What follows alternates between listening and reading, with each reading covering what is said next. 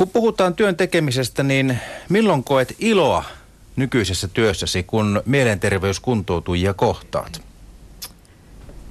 Kyllä se on itse ne tilanteet jo lähtökohtaisesti, kun esimerkiksi näkee jonkun onnistuvan jossakin.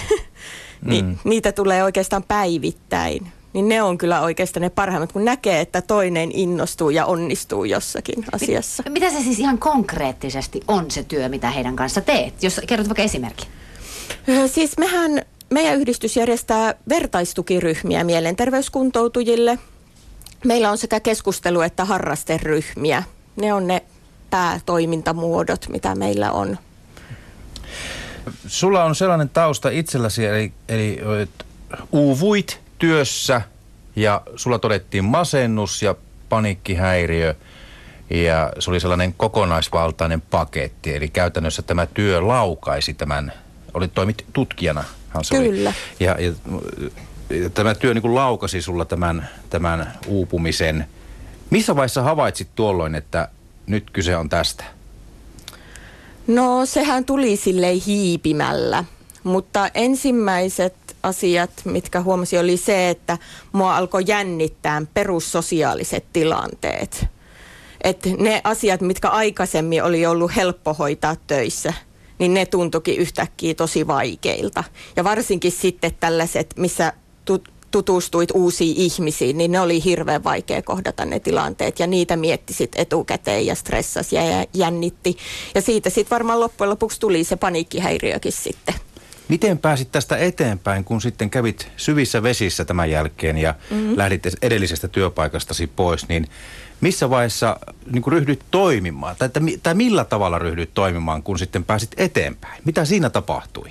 Joo, siis tuota, se oli niin kuin, kyllähän siinä hetki meni siis sulatellessa kaikkia asioita, kun olin irtisanoutunut työpaikastani ja yhtäkkiä oli ihan tyhjän päällä ja siinä oli mennyt parisuhdekin ja kaikki, että se oli aika totaalinen pysähdys siinä tilanteessa.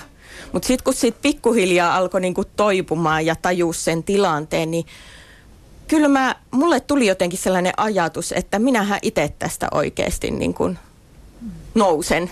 Että joku sellainen sinnikkyys, suomalainen sisu varmaan niin. siinä, että, että, tuota, että että jotenkin se tuli vahvasti se, että toki mulla oli siellä tukena psykoterapia jo siinä vaiheessa esimerkiksi, mutta siis se, että se oma toimijuus kuitenkin lähti sieltä pikkuhiljaa ja aloin niin kuin ihan tekemään sellaisia sitten erilaisia esimerkiksi rentoutusharjoituksia, jolla sai rauhoitettua itseni tilanteissa, ihan tällaisia peruskonkreettisia juttuja. Missä määrin se on itse asiassa, kun puhut siitä oman itsen voimasta, niin kuinka merkityksellinen osa se on tuollaista prosessia ja siitä eteenpäin pääsemistä? Ja kuinka paljon sitten taas ammattilaiset voi siinä auttaa? No Siis mun mielestä se on toipumisen vaiheesta riippuen myöskin hyvin pitkä ja kuntoutumisen vaiheesta riippuu se, että siis alussa voit tarvita hyvin paljon sitä ulkopuolista tukea ja yleensä se onkin, tarvit sitä ammattihenkilöstöä siihen, että se lähtee käyntiin. Niin kuin mullakin oli se psykoterapia aluksi hyvin vahvasti siinä. Mutta sitten jossain vaiheessa kuntoutumisprosessia, niin sun pitää alkaa itse toimimaan tietyllä tavalla, koska muuten se ei kannata tarpeeksi pitkälle, ei se ole pysyvä. tarkoitus on saada ihmiset toimimaan äh, vaikeassakin tilanteessa, mutta kaikilta se kuitenkaan onnistuu. Ja nyt mm. teillähän siis, kun toimit mielenterveyskuntoutujien kanssa, niin ihmiset, jotka tulevat teille, siis kuntoutujat, niin he ovat jo siinä pisteessä, että, että kenties on diagnosoitu masennus, äh, he ovat jollain tavalla kuitenkin jääneet yksin oikein omasta kotoa, eikä ole pystynyt lähtemään mihinkään pitkään aikaa, mutta sitten kuitenkin on esimerkiksi teille, teille sitten tulleet, niin puhuit siitä, että niin kuin pitää saada niin kuin mielekästä tekemistä ja jollain tämmöistä semmoista niin kuin arvostuksen tunnetta. Niin mitä se on se tekeminen? Millast, millaisia asioita te teette? Harrastuksia ja muuta? Siis tosi yksinkertaisia asioita. Mun mielestä se lähtee aluksi ihan siitä, että istutaan kahvikupposen ääressä vertaisten kanssa. Mun mielestä se on se ensimmäinen asia, koska se on yleensä, että et ei nämä tyypit ole siinä vaiheessa, kun ne tulee meille, niin saattaa olla, että ei ole se ulkopuolisia kontakteja ei ole lainkaan oikeastaan. Hmm. Tai ne voi olla ne lähimmät perheenjäsenet. Niin se lähtee kyllä ihan siitä. No sitten paluu työelämään, jos on, on mahdollista sen uupumuksen jälkeen. Se voi olla hankalaa ja semmoista byrokratiapompotteluakin näissä tilanteissa on nähty. Mitä sinun mielestä pitäisi tehdä? Mikä olisi semmoinen ratkaisu tai ehdotus, jolla pystyttäisiin parantamaan tämmöistä työhön paluuta tällaisen kokemuksen jälkeen? No siis mun mielestä tässä on jo hyviä rakenteita, niin kuin nämä erilaiset kuntouttava työtoiminta, harjoittelu, työkokeilu. Kaikki tällaiset on olemassa. To, toki niitä on kyllä, nyt se on melkein vaikeutunut vähän kyllä nämä systeemit nyt, mutta toivottavasti ne tulee varmemmin, varmemmin takaisin. Mutta tuota, se, mikä mun mielestä tässä on myös iso juttu, on yhteistyö, koska palveluja tarjoaa tosi monet tahot. Kolmas sektori, julkiset palvelut, sitten on vielä niin kuin yksityissektori tähän lisäksi.